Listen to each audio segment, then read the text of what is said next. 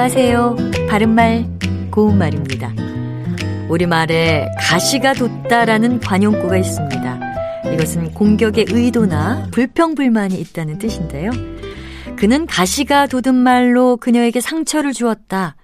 그녀는 가시 돋은 눈으로 남자친구를 쳐다보았다. 이렇게 말할 수 있습니다. 가시가 돋다를 강조해서 이르는 말은 가시가 돋치답니다. 네, 그렇다면 이 관용구에 나오는 동사 돋치다에서 두 번째 음절은 히자를 쓸까요? 아니면 치자를 쓸까요? 둘 다 발음이 돋치다로 나기 때문에 혼동하기 쉬운데요. 이때는 치읓을 쓰는 돋치다가 맞고요. 히읗을 쓰는 돋치다는 우리말에 없는 표현입니다. 두 사람은 가시가 돋친 말을 주고 받는다 라고 사용하면 되겠죠. 그리고 상품이 시세를 만나 빠른 속도로 팔려 나간다고 할 때 보통 날개에 돋친 듯 팔려 나간다라고 표현하는데 이 경우에도 치읓을 쓰는 돋치답니다.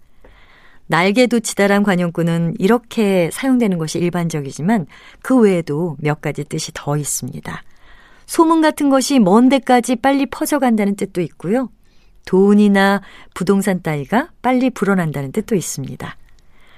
나쁜 소문일수록 날개에 돋친 듯 퍼져나가기 마련이다.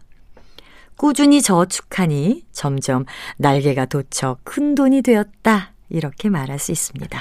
바른말 고운말 아나운서 변희영이었습니다.